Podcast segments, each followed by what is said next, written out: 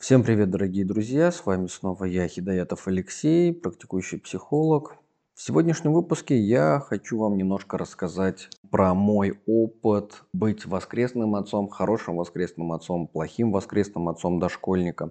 С чего все начинается? Начинается вся история с того, что это происходит э, где-то два года назад, э, то бишь моему ребенку на тот момент два с половиной. Я одинокий, в разводе, мои встречи с сыном проходят э, по выходным, а ему около двух лет. И, конечно, я в тот момент совершенно не понимаю сути отцовства, ну и пытаюсь погружаться, получать свой горький опыт, как-то набивать руку.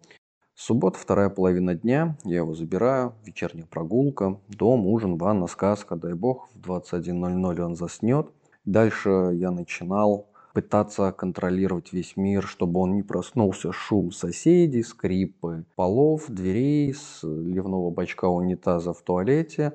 А, другими словами, можно сказать, что я практически был в психозе. Это, конечно, не шизофрения, но это точно такой параноидальный психоз. А на тот момент сын еще мог ночью просыпаться, чтобы сходить там в туалет или поесть. И, конечно, каждый его шорох я тоже очень сложно переживал. Все это называется пунктирный сон, что только добавляет стресс и тревогу. Что происходит дальше? Следующий день, а, он по какой-то причине, я должен сразу оговориться, я называю его последним. А, обратите это внимание, почему он последний? Да потому что вот бы день дожить, до ночи простоять, потому что все это выглядит как что-то такое сложное, невыносимое, я как будто бы должен, вот я должен отработать. А к слову, мой сын просыпался в 6, в 6 утра, не в 7, не в 8, не в 9, а в 6 утра в воскресенье. Ну и в воскресенье доспать, э, чтобы хоть какой-то еще один час на этом стрессе, на этом психозе. Я включаю ему мультик, спасибо такому Зверополис. А затем завтрак, и в 10 мы уже на вокзале. Мы на вокзале, чтобы поехать на море, а до моря здесь 20 минут на электричке. А зачем на море, зачем на вокзал в 10 утра уже быть? Да потому что на первый рейс, чтобы успеть занять места, чтобы, вот он любит поезда, комфортно доехать, так, постольку, поскольку у нас увеселительная программа, полный рюкзак с собой всех наборов всего, чего только можно, такого походного отца – с коляской, без коляски. То есть это был такой хороший походный набор. Коляска, море, солнце, лето, зима, неважно, песок, затем кафе, обед. Если он в кафе а, засыпал, а, хотя бы на пару часов, ну, дневной сон, сами понимаете, то я заслужил кружку пива, пока он спит. И в этом я был, конечно, молодец. А, но как только он просыпался, эспрессо и снова в путь. Коляска была не всегда, так что на шее его и на плечах таскал, ну, очень много. И думаю, отцы хорошо поймут меня. Такая романтика с болью. Нет, не то чтобы я не жалуюсь, это все понятно. Но рано или поздно спина даст о себе знать, когда ты два с половиной часа таскаешь мелкого на шее. Особенно находясь в стрессе и тревоге, потому что это все больше не релакс, а какое-то напряжение и отрабатывание программы. А я, кстати, говорю сейчас о психогенном факторе, а не о каких-то простых банальных бытовых проживаниях выходных отца и сына. Конечно, в кафе я был самым привлекательным отцом, потому что все остальные были семьями, а я тут такой типа, понимаете, видите ли, один сижу, вот, э, кормлю ребенка, забочусь о нем, гуляю его. Ну, просто обалдеть. Говорю я это все, конечно, с сарказмом. А если дневного сна нет, то мы догуливаем еще пару часов. Море, веломобили, электромашинки, карусели. В 16-17 назад в город. Догуливаем еще до 7 и назад его возвращать к маме. Ну и, конечно, вы же понимаете, что идеальный отец – и для него вдруг я его бросаю, отдавая вечером его назад маме. Ну уж после такого красивого, шикарного дня. И вот чтобы избежать якобы некоторой такой псевдотравмы, я что делаю? Геройствую и такой привожу его к матери, к его, и говорю, давай я его скупаю и уложу его спать. И это продолжалось, ну, вы должны понимать, несколько месяцев. А, конечно, я его купаю, укладываю, вот уже там 21-22 он засыпает, я такой псевдогерой ухожу в закат, награждая себя компенсацией чувства вины, такая вот псевдогордость. Я думаю, что у вас, наверное, накопилось много вопросов, почему столько негатива, и в каком смысле я уже раскрыл, рассказал своей интонацией, сарказмом. Что здесь такого нехорошего-то вот в описании всей этой истории, этой ситуации, как я проводил выходной день? Ну, прекрасный же псевдотец, разве вам не кажется так? Ну, такой прям шикарный отец, который вот взял на выходной день ребенка, целый день его отгулял, оттарабанил с утра до вечера, там чай, кофе, мороженое, карусели, все шикарно. Кроме одного «но». Эта модель на самом деле очень плохая. И вот почему. Теперь мы переходим ко второй части.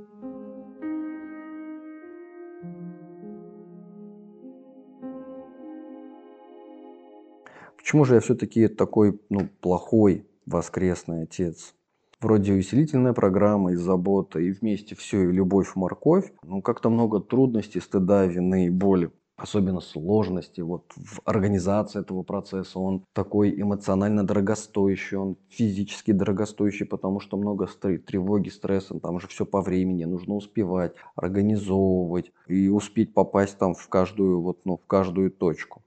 Очень много жертв и самопожертвований. Очень. И, и это правда, ну, я забегая немного вперед, скажу, что это плохо, что самопожертвование это плохо. Ну, я тогда только начинал присваивать роль отца. Слово «присваивать» на самом деле ключевое. И сейчас в рамках моих семейных терапий, когда я работаю с клиентами, я об этом говорю более чем регулярно. Об этом говорю просто постоянно. Слово «присвоить», «принять», ну, это вот классика жанра, люди говорят про «принять», я все-таки говорю «присвоить». Я в тот момент был как будто бы не отец, как будто бы такой нянь, хороший, родной, усатый нянь, но не как отец своего ребенка. Я бы расписал всю эту эпопею на пути к становлению, к принятию, к идентичности, но, возможно, в каком-нибудь э, эфире или в третьей части, в следующем блоке я об этом расскажу. Теперь давайте возвращаться, я буду возвращаться к идее, почему эта модель поведения воскресного отца плохая. Первое. Закармливание эмоциями и впечатлениями ребенка. Это форма игнорирования контакта. Это на самом деле избегание. Ему, конечно, классно, он, конечно, ну, получает много кайфа, но все же это не близость. А дети очень хорошо чувствуют, когда близость, и вообще это очень сильно такая бессознательная трансляция со взрослого к ребенку, чем от родителя ребенку. То есть родитель транслирует ребенку не свое, казалось бы, прямое внимание, а некоторую псевдоэмуляцию собственного внимания. То есть он создает просто огромный набор впечатлений. К этому же это самая несоразмерная нагрузка для незрелой нервной системы, которую нужно вовремя переварить. То есть э, для ребенка это, это все равно в том возрасте или даже постарше, для дошкольника, это слишком много. Вот этот вот набор впечатлений в один день запихнуть, по сути, неделю. Второй пункт – это самопожертвование. Очень плохо. В тот момент ребенок этого он получает внимание, он получает впечатление, но не осознает, не понимает, что это самопожертвование. И никогда спасибо за это не скажет. А вот бессознательное требование от отца к ребенку в таком положении, от любого родителя, вот, который занимается подобными вещами, оно будет. То есть родитель будет транслировать ребенку, что ты мне должен быть благодарен, мол, я же ради тебя столько страдал. А вообще-то ему это нафиг не нужно. А значит, в контексте всегда с обеих сторон будет присутствовать стыд и вина, которые, как следствие, будут порождать самопожертвование будущему ребенку. То есть ребенок будет считывать то, что родитель ради него жертвовал, и будет пытаться в своей жизни тоже жертвовать. Либо он станет каким-нибудь спасателем, либо он станет ну, постоянно либо кого-то награждать виной или стыдом, либо себя. Ребенок, третий пункт, ребенок не приобретает опыта близости, особенно мужского мира. То есть папа не мама, и с папой иначе, чем с мамой. А значит, неважно, девочка или мальчик в опыте теряет приобретение близости с мужской фигурой, что в будущем очень повлияет на взаимоотношения с мужским миром. Ребенок не получает отца как отца, как фигуры отца. То есть он больше сталкивается ну, с некоторой эмуляцией, с некоторым таким усатым нянем. Для своего чада, конечно же, это плохо. Четвертый пункт. У ребенка не формируется представление о реальной фигуре отца. Ну вот я уже об этом сказал. Кто на самом деле, кто такой он, чем он живет, о чем он думает, чем он занимается, что он переживает, что он испытывает. Пятый пункт. Теряется взаимодействие и коммуникация в рамках дома. То есть культура, правила, воспитание, какие-то домашние дела, обязанности – а, ну, взаимодействие просто вот в месте, где живет отец. У ребенка, ребенок как будто бы не у отца дома, а с, с псевдоотцом где-то. Он даже не понимает, чем живет отец и в чем он живет и где он живет. Ребенок просто не видит жизни отца. Шестой пункт. Ребенок дома почти все время не проводят и не учатся себя дома занимать. То есть аппарат, отвечающий за самозанятость, а, не развивается, формируется выученная беспомощность. Кстати говоря, это не просто пред, как предыдущий пункт, это правда. В данном контексте я имею в виду, что в этом возрасте все время развлекать ребенка – это отнимать у него возможности права занимать себя самостоятельно. Как э, привел на детскую площадку, бросил его в песочницу, и вот пусть он сам развлекается. Почему? Потому что это его понимательный аппарат, его саморазвитие. Он таким образом саморазвивается и учится себя занимать. В будущем это может очень плохую шутку сыграть, когда он будет бояться все время одиночества или не быть способным быть в одиночестве, не, не быть способным быть в уединении. Поскольку, поскольку вы мои слушатели, вы наверняка слышали про одиночество и уединение, и про то, как я много работаю с депрессиями. И вот этот вот факт, он как бы прямо с этим связан. Седьмой пункт. Сам родитель в этот момент совсем не знакомится с ребенком, совершенно его не узнает в естественной среде. Увеселительная прогулка – это не естественная среда. И здесь, ну, тоже надо как бы еще раз и еще раз подчеркнуть. Теряется сам факт коммуникации и близости отца и ребенка, родителей и ребенка. То место, где отец мог бы познакомиться с ребенком, а узнать, а, ну, например, что ребенку нравится, во что играть, что не, во что не нравится играть, учить ребенка во что-то играть, самому учиться с ним взаимодействовать, а, разговаривать с ним, пытаться его понимать. Нет, во всей этой истории, да, надо, ну, как бы были диалоги, было общение. Но не было такого, чтобы мы могли замереть на полчаса или на час и просто рядом быть друг с другом не занятыми действиями. Понимаете, вся ошибка, горе и травма и печаль этой истории в том, что а, на момент проживания вот этих вот воскресных встреч, я недаром же называю воскресный отец, это, конечно, отец, но он как будто выполняет э, работу. Ни в коем случае не хочу оскорбить никаких отцов, но он как будто бы, я же про себя рассказываю, но он как будто бы этот отец ну, теряет нечто важное, сам контакт, вот саму близость, когда можно побыть рядом.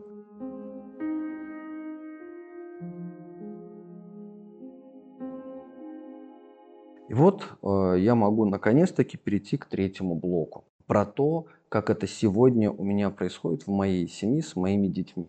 Но, к слову, за эти два года с момента начала этой истории много что изменилось. Я женился, и теперь у меня два ребенка. Один мой а, по-прежнему мой кровный родной, другой тоже мой, но не кровный, но все равно родной. А, ушло немало сил, усилий, труда и стараний, чтобы вот из набора этих людей а, сформировалась семья, а, чтобы у них появились взаимоотношения у детей, чтобы коммуникация у них сформировалась, чтобы они могли стать братьями, не просто друзьями, с взаимоуважением. И на сегодняшний день я не могу сказать, что я воскресный отец. Но я по-прежнему провожу время по воскресеньям с моими детьми. Стараюсь, конечно, и по субботам тоже, но в основном по воскресеньям. Мое времяпрепровождение с ними строится следующим образом. Ну, давайте я расскажу только один день, я не буду про второй день говорить. Уже нет такого, чтобы когда они рано просыпаются, в 7 или там, в 6, конечно, уже никто не стоит, но может. Мне не нужно бежать и подскакивать, включать им мультик, чтобы их выключить, чтобы они стали тихими или перестали шуметь. Они прекрасно вдвоем взаимодействуют друг с другом. Не потому, что они теперь вдвоем. А даже если кто-то один просыпается, у нас есть такое правило, что он уходит в другую комнату, в гостиную, например, и берет с собой игрушку, одевает носки и потихонечку играет там самостоятельно. Никому не мешает и никого не тревожит. Конечно же, перед этим тоже у нас есть такое правило, которое оно работает, что они самостоятельно идут, э, чистят зубки, а, утренний туалет и так далее. А к моменту, когда я просыпаюсь, ну, в 8, например, в 9, а, я готовлю им завтрак. На выбор мы договариваемся о чем, иногда они мне в этом помогают. И у меня с ними постоянно взаимодействие. А, мы в диалоге, мы в контакте, мы разговариваем. День у нас проходит по классическому стандартному режиму, как, наверное, неврологи посоветуют или детские психологи. Я не специализируюсь на детской психологии, кое-что об этом знаю. Но у нас вот как бы распорядок дня.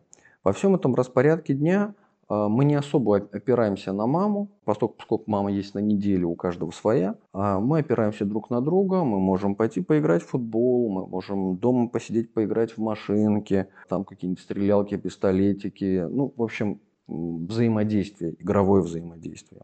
А все приемы пищи мы проводим совместно. Мы садимся вместе обедать, общаемся и разговариваем. Ведем а, максимально зрелый взрослый диалог. Обязательно у нас там есть какие-нибудь походы на футбол, где я их отвожу. У нас есть а, специальное время, когда мы можем посмотреть мультики или фильм вместе и в процессе обсуждать, что там происходит. У нас есть время, когда мы вместе читаем книжку, я им рассказываю истории, и обязательно мы завершаем а, вечер то есть, э, помимо прочего, конечно же, у нас есть наши мужские обряды. Вечерний душ перед сном. Э, если бы у нас была баня, мы бы еще и с вениками бы парились. И мы говорим о чувствах. Мы почти каждый вечер, когда все вместе собираемся, когда я их укладываю спать, мы говорим и спрашиваем друг друга, как прошел день, как прошла неделя, кто чем занимался, кто что делал, кто что при этом чувствовал, кто с чем сталкивался, у кого какие сложности были или проблемы, причем на равных. Мои проблемы не важнее их проблем, их проблемы не важнее моих. Мы э, в этом случае являемся друзьями, ну, по крайней мере, стараемся. Конечно, бывают моменты, когда дети пытаются гнуть границы, перегибать палку, когда они пытаются манипулировать и что-то там себе выбить нелегальным образом, но тогда я формирую с ними очень здоровый трезвый диалог о том, что истерикой ты ничего не добьешься, о том, что криком ты меня не победишь, о том, что в нашей семье принято договариваться и разговаривать. Если родитель, папа или мама сказал, что ну, например, «А, нет, сегодня не будет тебе новой игрушки. Или, например, вот на ужин вот этот вот полезный суп и не будет тебе котлет. Значит, надо подчиниться. Почему? Потому что здесь главный я, здесь главный старший несмотря на то, что друг – это папа или мама, или папа или мама никогда не стремится тебе причинить вреда, на самом деле занимается заботой и любовью о тебе. Если у тебя возникают какие-то сомнения, ты всегда можешь спросить, а почему, а зачем? Мои дети регулярно мне задают такие вопросы. Да, конечно, они взрослеют, ну, кто-то может э, истерить, они между собой могут драться, и я уже не вмешиваюсь в их коммуникацию, контакт. И они сами учатся мириться, они самостоятельно делят игрушки, и мы тоже долго шли к тому, чтобы их научить этому. Ну, потому что ситуация сложная, где один постоянный хозяин, а второй как будто бы гость, хотя он тоже полноправный член семьи, тоже хозяин. Все это большая, длинная, долгая, длительная, сложная работа, в которой непосредственное участие мне приходилось принимать. Я принимаю до сих пор, и у меня специально есть выделенное на неделю время для настройки, а, для регулировки отношений внутри семьи.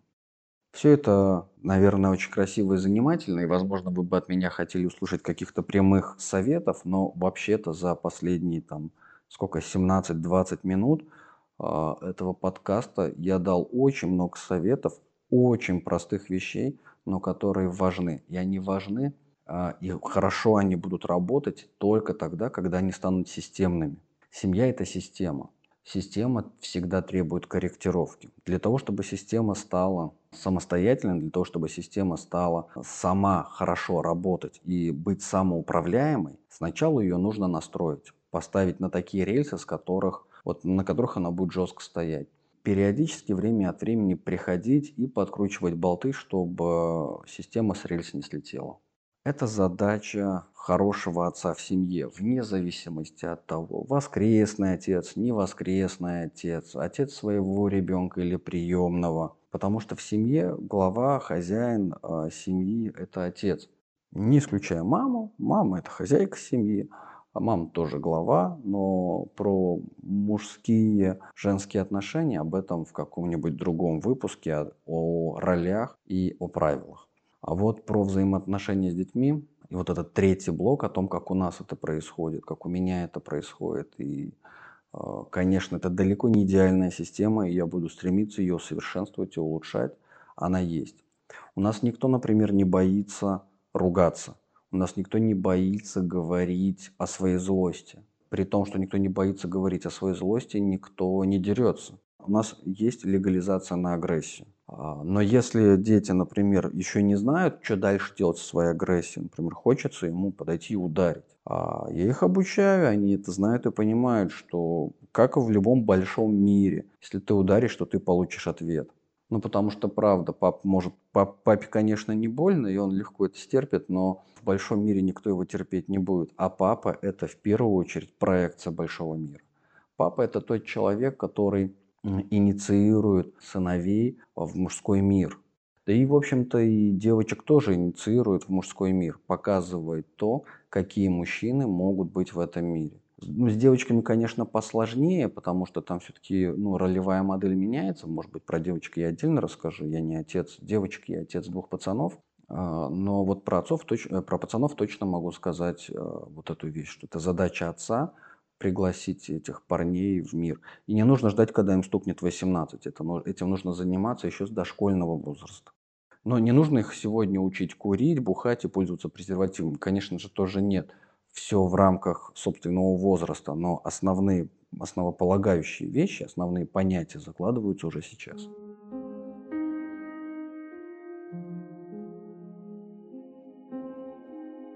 Спасибо за внимание, друзья. А, надеюсь, вам было интересно, полезно. Я буду вам благодарен за ваши обратные связи в телеграм-канале Psi39 Talk или Psi Talk, либо в других соцсетях, где есть возможность писать комментарии.